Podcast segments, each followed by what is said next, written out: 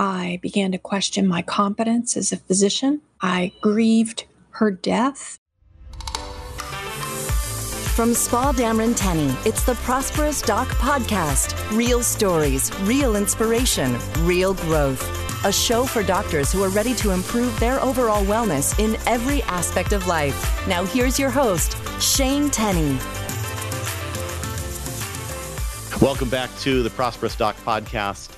Over the last couple weeks, we have been dealing with a couple difficult topics for healthcare providers, ranging from the complexity over contract negotiation and employment contracts.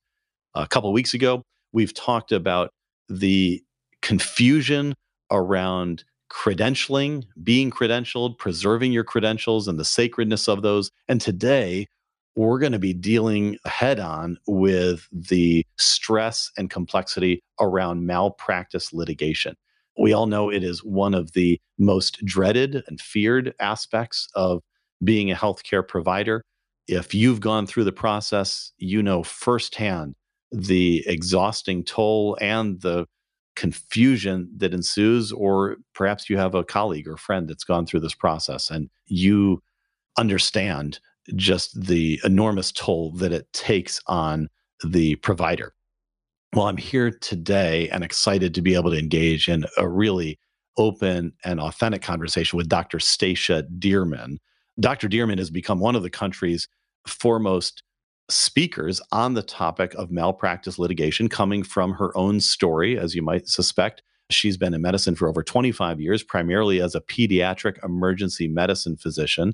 As I mentioned, she's a highly sought after public speaker for her presentation and works one on one in helping physicians go through the litigation process, prepare for depositions, prepare for courtroom appearance, and just navigate the emotional roller coaster and ups and downs of the malpractice litigation process. And so I'm very grateful to have her with us today. Thank you, Shane. I'm glad to be here. I'll just start. I think the background is probably as helpful a place to start as any. And so maybe we could just jump right in the deep end of your story and ask if you could tell us a little bit about what has given you the platform to talk about this topic and make it such a passion of yours. Well, you know, it's probably easy to guess that I found my way into this work by virtue of personal experience. I practice pediatrics, found my way into pediatrics really because I love children and babies and young adults from the bottom of my heart. Have spent most of my clinical career in the pediatric emergency environment. And some years ago, about eight years ago in 2012, I had an experience that really blew me off course, surprised me and blew me off course there was a young lady who I saw in the emergency department where I was working at the time who came in on a Friday around midday. I cared for her over the course of five or six hours, did some workup, felt like I understood to the best of my ability what was going on and made a decision together with her and her parents that it seemed safe for her to go home and follow up with her doctor on Monday. Talked with the person on call for her doctor's office and the whole thing. Sent her home and returned to work on Saturday at 5 p.m. to work the evening shift in the ER. And no sooner had I returned to work on Saturday than a specialist from another part of the hospital, an ENT, approached me to let me know that one of the patients I'd seen on Friday was now in the intensive care unit, which surprised me. And when I inquired as to who, it was this young lady. He proceeded to tell me that she had arrested, stopped breathing out in the community that afternoon. Her mother had called 911. The paramedics were unable to secure her airway. She was taken to a local freestanding ER closest to her home, where a perfectly skilled team also were unable to secure her airway. And she was flown by helicopter to the ICU at our hospital, where this ENT secured an airway. So, as I'm sure your physician listeners can quickly apprehend, it was immediately apparent to me that her prognosis was not good. And she either was not going to survive or was not going to recover if she did. And I must say, I was I was devastated. I immediately had this sort of funny out of body sensation that I have known myself to get when I've gotten the news that someone I love has died. I began to question what, if any, responsibility I had for her death. I began to question my competence as a physician. I felt ashamed. I felt guilty. I grieved her death. I grieved my own sense of myself as a competent physician and really struggled with these difficult feelings for much longer than I think I might have anticipated. Really didn't know how to understand the experience I was going through. I had been well embedded in the department where I was working at the time for over 10 years and had wonderful colleagues, wonderful relationships with a very stable group of nurses. Really was very little turnover in that department at that time. So there were absolutely people who reached out to support me in wonderful ways, but it really was an isolating experience. So about a year thereafter, not surprisingly, a lawsuit was filed against me. I was not the only defendant. Turned out there were other physicians who had seen her before me. I was not the only defendant, but I certainly was the lead defendant. And I would say the challenges of the lawsuit in some ways exacerbated the emotional journey that I was already on. The lawsuit went on for about two and a half years, which is probably slightly longer than average and by no means especially long for a malpractice lawsuit. And so, about three and a half years after her death, I went to trial, was in the courtroom for three weeks. The verdict was unanimous and was in my favor that I had practiced to the standard of care. But I really have to say that winning a lawsuit like that does, at least in my experience, very little to erase the stress and the strain that led up to that place. And it was a long road thereafter before I really felt like I had healed, right?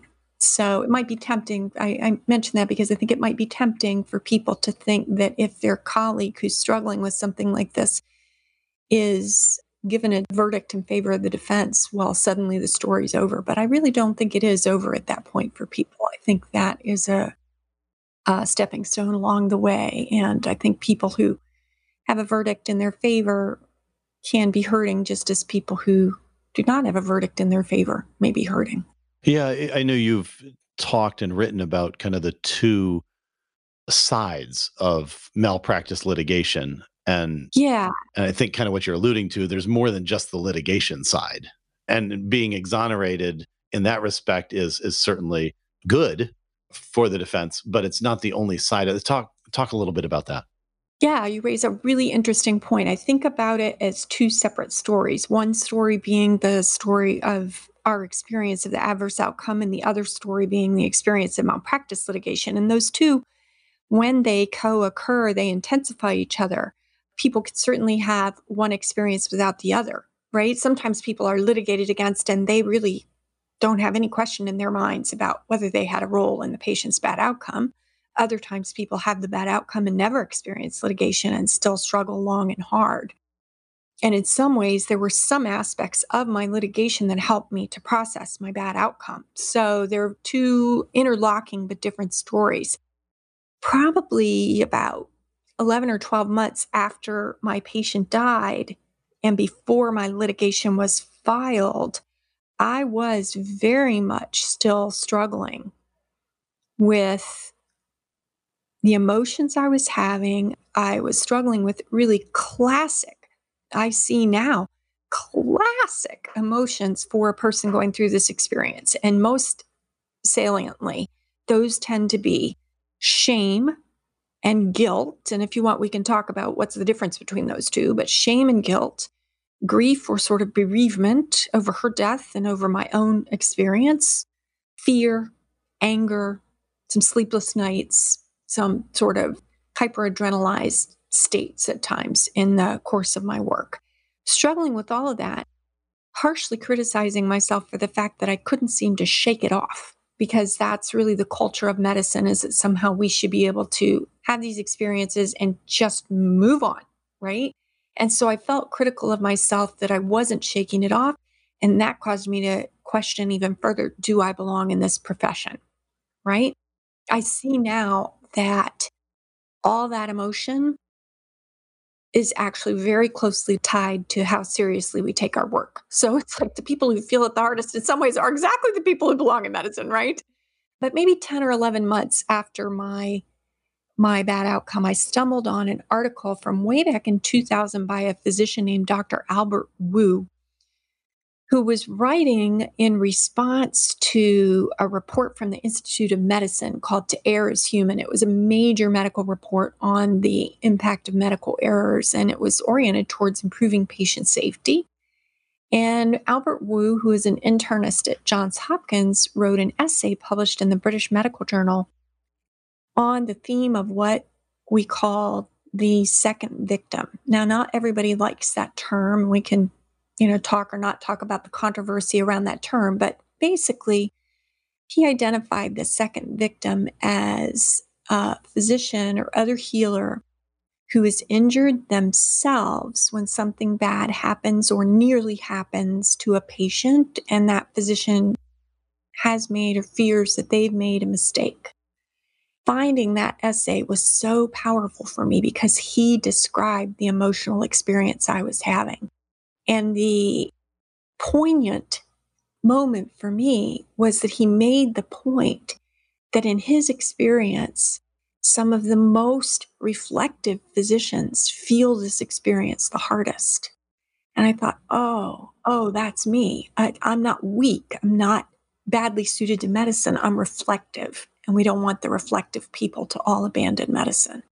So that was powerful for me to realize that that emotional experience that that story comprises is actually a reflection of certain weaknesses that are embedded in our strengths. Our vulnerable points are embedded in our strengths. And it's the strengths that bring us into medicine, and it's the strengths that make us vulnerable to the, the hardships that this work implies, right? It's embedded in the work yeah, the fact that you feel it deeply is in fact proof, I think, to the point you're making, that the calling is legitimate. Yeah. The fact I care makes it very hard to carry this weight. That's right. But it also validates why I'm in a profession where I care for people. Now, the article you're referencing from Dr. Wu, you know, it sounds like almost kind of helped to give a vocabulary to you. That's right and an understanding for something that you were feeling but couldn't quite name. And I think most folks know that when you can name something, it begins to help you work through it. You brought up two important names. I, I actually do want you to go down the road a little bit here shame and guilt. A lot of people feel those things, might not be able to name them, might not be able to parse the differences. How do you see the difference between shame and guilt? So the difference is really simple, although emotionally they're complex experiences. And I want to make it clear that this is not my definition, these differences. This is coming very much from the work of people who are expert in psychology. Brene Brown would be one. A man named Sidney Dekker, who's actually a pilot and a safety scientist in Australia an expert in the second victim experience, also makes this distinction. So they both tell us that guilt is a feeling that I have made a mistake or I've done something wrong. And the way we address guilt is through some kind of action. Sometimes that action might look like making amends. Sometimes it might look like seeking forgiveness. Sometimes it might look like taking action to prevent something similar happening in the future or make you know, improving the world in some way, right? So that's the nature of guilt. Shame, on the other hand, as opposed to the sense that I have made a mistake or I've done something wrong, shame, which is a universal human emotion, other than among true psychopaths, we all have shame. Shame is the sense that I am the mistake. I am what is wrong here. And, you know, as you can probably imagine, a pervasive sense of shame unchecked can lead people down very dark paths. It can lead them to a very destructive place. And I think in some instances can even be linked to suicide, untreated addiction, can be truly devastating. Now, shame is not repaired through the same kinds of actions that guilt is. Although addressing guilt can help alleviate shame, the people who research shame tell us that shame is alleviated through connection to another human being. And as Brene Brown puts it, it's a matter of connecting to someone who has earned the right to hear your story and letting them hear your story. And I think her emphasis on the fact that this person has earned that privilege is important. It needs to be someone trustworthy. You need to have given thought to how they might support you. And if they're unable to successfully support you, then you find someone new. Shame results in isolation. It makes us want to turn and hide.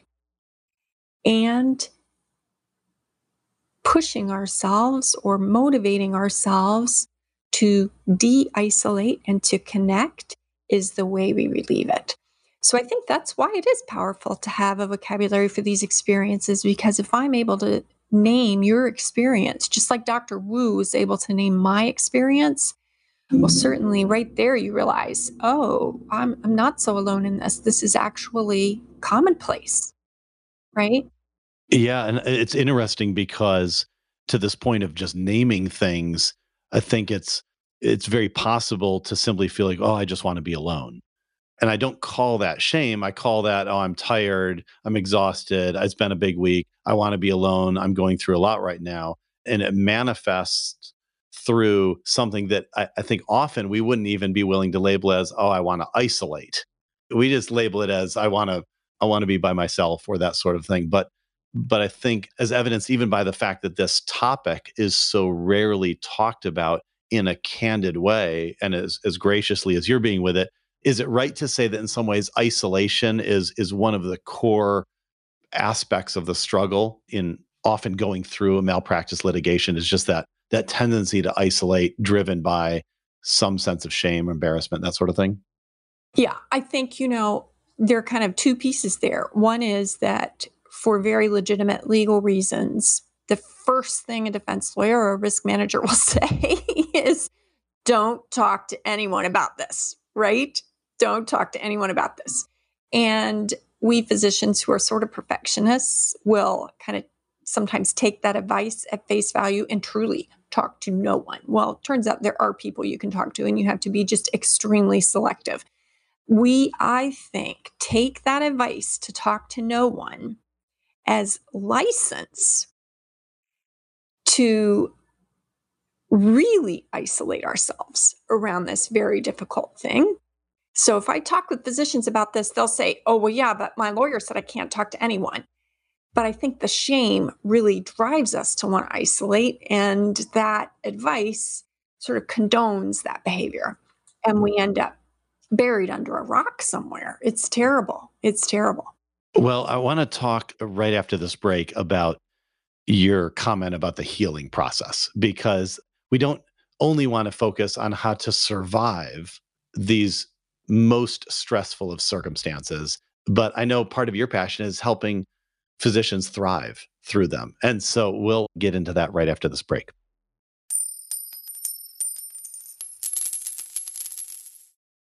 I'm Will Coster. bringing you this episode's financial wellness tip. For many physicians and dentists, the desire to purchase a home comes soon after finishing school.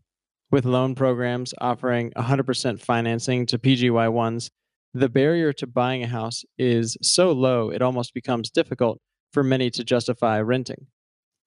While buying a home can be more than just a financial decision, it gives a sense of ownership and freedom that renting doesn't.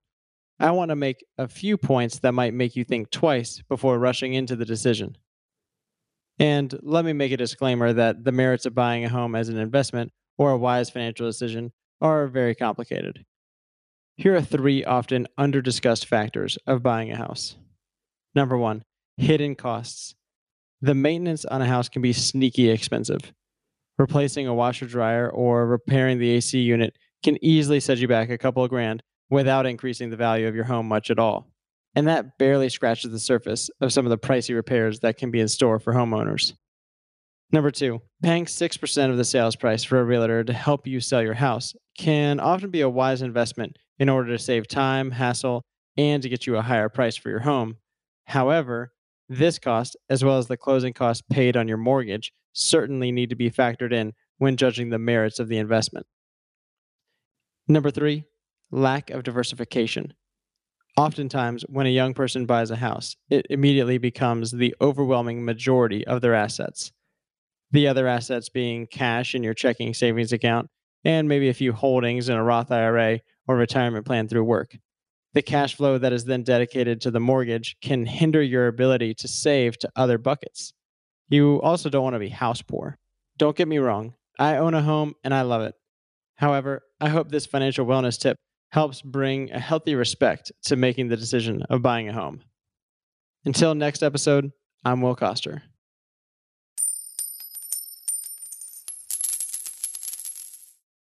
All right, so we're here with Dr. Stacia Dearmin. We're talking about malpractice litigation and adverse patient outcomes and the enormous stress and toll that it takes on the providers and the caretakers. Stacia, you were describing before the break eh, just the emotional toll, the shame, the guilt. We talked about isolation. And I think you referenced something very powerful, which is just because there's a favorable outcome in the courtroom, it doesn't suddenly mean that the cloud has lifted and life is back to normal. I think my question is is healing possible or is it a permanent wound? That is a great question and well stated. Yes, healing is possible. And yes, it's a permanent wound. so maybe we could say that it's going to leave a mark. It's going to leave a mark. And there's the potential for the mark that it leaves over time to become a more positive than negative mark. But you will not go back to where you were before, and nor should you aspire to, right? Some of the most awesome people any of us know are people who have struggled through some of life's challenges and come out better people on the other side. So I think that that is what we can aspire to. That we're going to heal and in the course of healing, we're actually going to grow to become something bigger than what we were before. I once read a quote and I can't remember exactly where I read it, so my apologies to whoever I'm quoting. But I read this quote about the fact that for us to grow, the shell of the seed that combines us must rupture and then the growth occurs. And I look back on my experience with this patient and with litigation, and I feel like I was inside a very tough shell, and someone hit the shell with a hammer. And I have grown enormously as a result, but it was not fun being mm-hmm. hit with a hammer. so. so now, and I should put out there this is not just me talking. There is absolutely literature researching what happens to second victims and that research demonstrates, and my experience with other second victims affirms, that they tend to go down one of three paths. Some of them drop out, by which we can mean a variety of things, some of which turn out to be productive. They may change their clinical setting. They may move into administrative medicine. They may limit the scope of their practice. They may retire early, or unfortunately, for some, it may result in like untreated depression, untreated addiction, or uh, suicide, which is kind of the ultimate way of, of dropping out of a painful situation. The second group of people do what the researchers call survive, by which we mean that they remain in place and sort of limp along. And they're surviving, but they're not, their joy is diminished, right? They're not necessarily doing well. And then there's a third group of people who do what the researchers call thriving. And I named the work I do Thrive for that reason.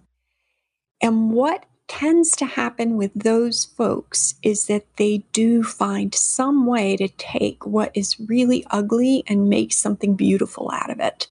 That can come in a lot of forms. For a nurse who experienced medication error that harmed a patient related to medications with similar names, for example, that nurse may become heavily involved in the movement to improve medication labeling procedures, right? That would be a great example. You may have a surgeon who becomes determined to improve the way a given procedure is done or to improve resident education around certain kind of outcomes. You may have physician who partners with families with patients of a certain condition to improve the team-based care they receive. There are all kinds of ways people thrive. And in that thriving process, a lot of the healing comes. Now, there's no judgment by saying that these are the three paths people follow. And I think, in fact, they kind of sometimes, I think in my experience, I also did kind of bounce around among those paths a little bit until I could settle into a groove that worked for me. I limped along for a while. I thought about dropping out. I, you know, there were a lot of, a lot of ways my mind went along the way the path of healing isn't a linear one. That's right. It's a challenge. Right. Now, I don't know that I, I certainly don't have as eloquent a quote as your comment about the seed rupturing, but I think what I have often said is I like having experience much more than I liked getting the experience. And I'm wondering, given your story and the, you know, five years or so since the litigation aspect was over, how has the experience of both the, the outcome of your patient and the ensuing litigation, how has that impacted or has it, and in what ways, has it impacted the way you interact with patients now and also the way you interact with colleagues now or, or the way you encourage or mentor them? I don't know that it's changed the way I interact with patients to any great degree. I mean, I'll be very forthright simply to say that when a physician is really hurting, like I was hurting, it can be hard to, for a while, to connect as closely with patients as you did before. So if a person's feeling like they're reluctant to really connect with patients after an outcome like that, that is completely understandable. And that is a piece of their joy and their work that's worth restoring with colleagues, you know, obviously this has become sort of a second vocation for me in life. I should maybe mention that in the course of my trial, about halfway through the trial, which was three weeks long, I stumbled on a TED talk by a physician named Pamela Wible. I wouldn't have watched this TED talk had I known what it was about, but the te- at the time, but the talk had a humorous title, so I tuned it in, and it turned out to be on the subject of physician suicide. As many people now know, I don't think this was so widely known then, but as we many of us now know, roughly the equivalent of about 400 American physicians die by suicide every year.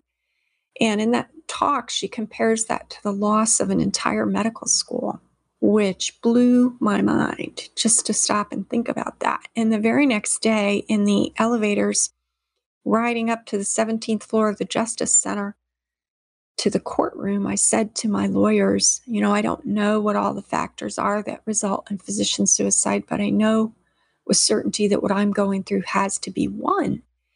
I just felt this overwhelming compulsion at that moment that no matter how my case turned out, because I really did not know, and my lawyers were very open that they did not know what the verdict would be, I had to do something to make something positive out of really what was just the hardest experience I've ever had. So I dove in pretty quickly, like within uh, a month of the end of my trial, started to dive into reading literature and exploring the larger communal aspects of the experience I'd had and began to prepare to do some public speaking and pretty quickly started to move forward with the work I do today. I will say that the whole experience has just made it so clear to me how many of us experience litigation, which is most of us, how many more of us experience bad outcomes that don't result in litigation, how profoundly this impacts us as just human beings who are engaged in this work where we're diving into other people's lives at a level very, very few people can imagine. And uh, it's just given me such a very, very deep compassion for my colleagues and really for everyone who practices any healing profession nurses, psychologists, dentists, all of us. We're all in this together. I want to give you a chance to talk about the the non-clinical work that you're doing in the medical community walking with with colleagues who are going through this. But before we go there can i pick up on the account that you just uh, gave about riding in the elevator with your attorneys? For listeners who have not gone through a malpractice lawsuit or perhaps are afraid that one is looming or they're aware of an adverse outcome and not sure of what's coming can you just talk practically about how does one get an attorney? Do you need to hire your own? How do you work effectively with the legal defense team through that process?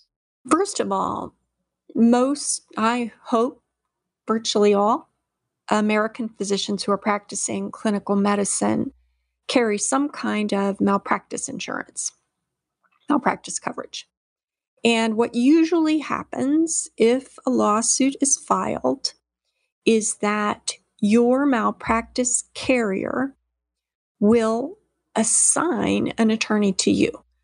So, first, let me say if you're in a true private practice setting, even in a hospital setting, and you get any inkling that a lawsuit may be in your future, it is absolutely in your best interest immediately to notify your carrier. As horrible as it feels to call them up and say, I think I might be sued, they get those calls every day of the week. It's all they do. so you need to let them know immediately that you're worried that may be in your future. And they will already begin to collect records if needed and start to prepare for your defense should that become necessary. So once you actually receive notice that a lawsuit has been filed, your carrier may or may not be aware of that. So if you're in private practice, you've got to notify the carrier the very same day because what they're going to do is get a lawyer on board. The defense lawyers are not their employees. Defense lawyers are practicing law out in the community and are there to be your servant. They may be paid by your malpractice carrier, but they're there to be your servant. So they will assign that lawyer, and the lawyer has got to respond to the claim within a given time frame, which is generally about a month. It varies state to state, like whether it could be 28 days or 30 days, but someone's got to respond immediately, or it's as if you had agreed that there is truth in the claim. Okay. And you will not have a defense then. So you will be assigned a lawyer.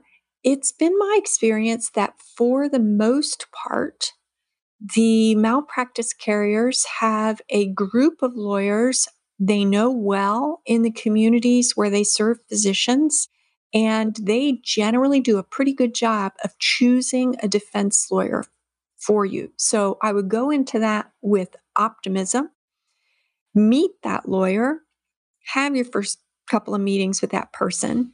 And as things unfold, if you feel like they are not a good fit or they're not providing you with adequate defense in some way, you can let your claims manager at the malpractice carrier know that. You can, if you wish, ask around for names from physicians in the community as to who is a great malpractice defense lawyer in, you know, I don't know, Braddock, Missouri, and take those names to your carrier and say, I want to meet some of these people. Sometimes that will resolve it.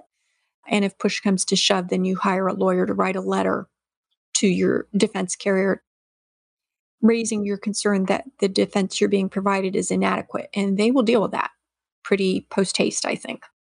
But for the most part, in nine cases out of 10 or more, the lawyer that your malpractice carrier assigns is really going to be more than adequately equipped to address what you have lying ahead of you.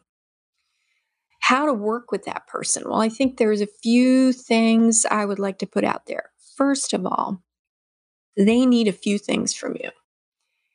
The most important thing they need from you, no matter how scared and ashamed and awful you feel, they need for you to come to them with absolute and complete integrity and tell them the truth about everything you know about what happened.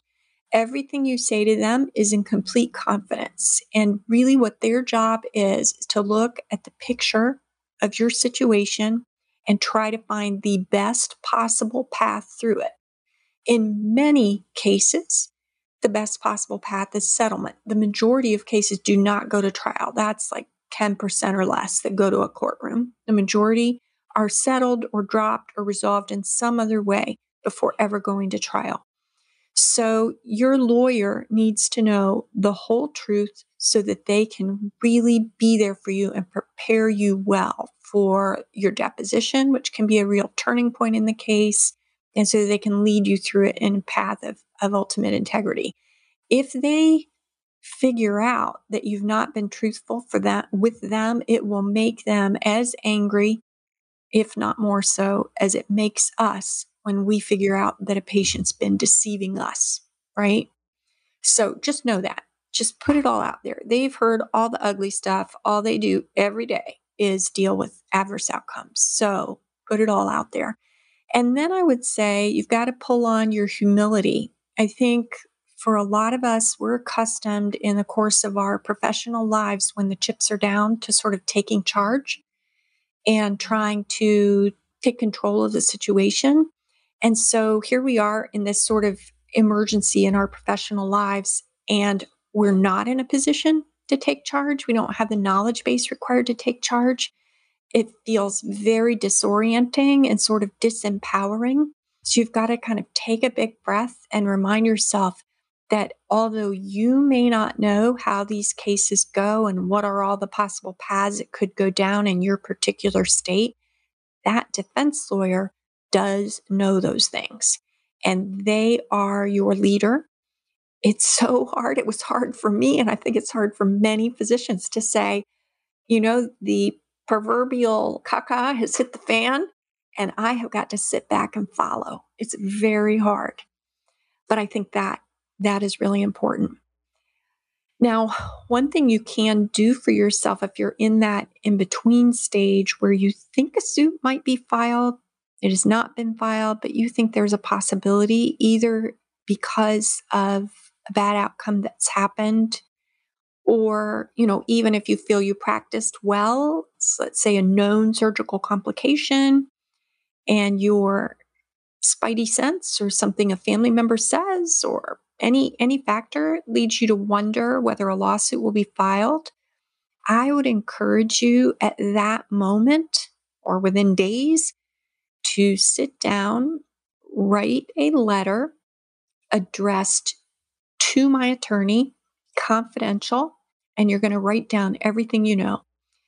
What happened, details of conversations, kind of the sense you got about things, your intuition about the interaction with the family, all the things you wouldn't necessarily capture in the medical record, or things you just missed recording in the medical record. Write them down. And you can give that letter to your malpractice claims manager when you let them know you have this concern, or you can give it to your hospital risk manager. One of those people will keep that letter secure and in complete confidence, which is where it needs to stay, but it's got to be addressed to my attorney. And then, if and when a case is filed, what will likely happen is that that attorney will get the attorney you're assigned will get that letter and may have even read it before you meet with them for the first time in the course of doing their very initial rough assessment of the case. And you will have captured a lot of details for them because, given the statute of limitations, which in pediatrics in many states extends to the age of 21, many years can elapse before a case is filed, and the details will not be fresh in your memory. It'll give you added confidence that what you're sharing with your lawyer is an accurate and truthful representation of what happened. Now, as we come near the close of our episode today, Stacia, I do want to have you share with folks how you are transforming your experience into one that can help others.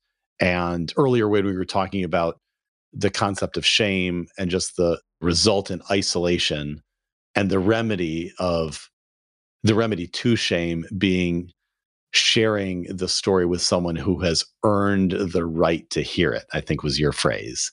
That begins to touch on the work that you're doing through Thrive Physicians. So tell us a little bit about about that work and even how folks can connect with you if they're listening or have a friend or a colleague or someone from medical school that they know should hear this episode or should connect with Dr. Stacia Dearmin. Yeah. So really has started small and has branched out in a lot of directions. Started first with a talk I gave with my defense lawyer to my own department, my own division, and branched out to further public speaking and then blogging. And now I am engaged as a coach. I coach physicians one on one who are processing adverse outcomes or traversing malpractice litigation. And it's an entirely confidential professional relationship that affords them a safe place to talk through things. I think it's important for physicians to know that when your lawyer says, don't talk to anyone about this, what they mean is don't discuss the details of the case or the detail, confidential details of your conversations with them. The details of the medical case and the medical decision making is what I mean to say. But what we can safely talk about is our feelings, our emotions, how it's impacting on our ability to practice, and navigating all of that. So, this coaching provides a place to do that. And I take it very seriously. Then also created a CME course for physicians. As I mentioned, really, deposition is a turning point in many malpractice cases. It tends to be the place where it starts to become clear whether a case is going to be dropped or settle or go to trial and can have far reaching impacts on the case if it does go to trial.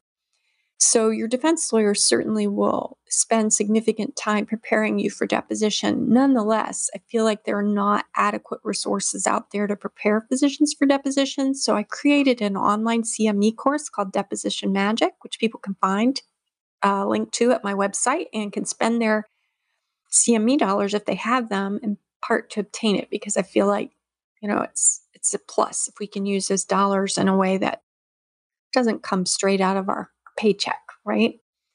And then a third piece of this work is that I aspire and have aspired for a couple of years to create healing retreats, an opportunity for physicians to come together and connect with each other around these experiences. Now, it was planned for this year, but thanks to COVID, the first retreat is hopefully going to happen in 2021. And the uh, nature of it is that it will be a whitewater rafting retreat on the Colorado River through Canyonlands because I have a very deep belief in the power of nature to heal us, body and mind, and the power of a small group in a private setting to be healing around these types of matters. Know that it's not just me who understands what you're going through, but a whole group of people who share your experience. So I'm planning to host this retreat together with a doctor named Kathy Steppen, who is the founder of the Institute for Physician Wellness, and look forward to taking a small group on this Healing the Heart of the Healer retreat. My work can be found at my website, which is www.thrivephysician, all one word, T H R I V E P H Y S I C I A N dot com. And it's very easy. If you go to that website, there's a button you can click for a contact form. If you need to reach out to me in any way, just uh, shoot me an email. It will come straight to me. I'm the one who checks the inbox and responds. And I'm happy to confer with people about whether the services I provide are what they need or to direct them in other directions if I think they need someone's help other than me. Well, Stacia, I am grateful for your time and your candor and your humility and sharing your journey with us, and especially for your willingness to help your colleagues around the country prosper through difficult times. So, thanks for being here today. Thank you for your time, for listening today, and for your support. Don't forget, we've got more episodes queued up. We uh, release them every other Monday. You can also connect with us through our Facebook group and would welcome any reviews through iTunes or Google Play, wherever you download your podcasts. If you have any suggestions or questions about our guests or uh, suggestions for future topics, you can always email me directly. I check my inbox directly as well. It's shane at whitecoatwealth.com. Thanks so much for being with us today, and we'll see you back here next time. This episode of the Prosperous Doc podcast is over, but you're not alone on your journey. Spa Dameron Tenny has been helping physicians and dentists prosper through financial planning for over 60 years. To connect with us, visit sdtplanning.com today and take your financial wellness to new levels. Join us on the next episode of the Prosperous Doc podcast.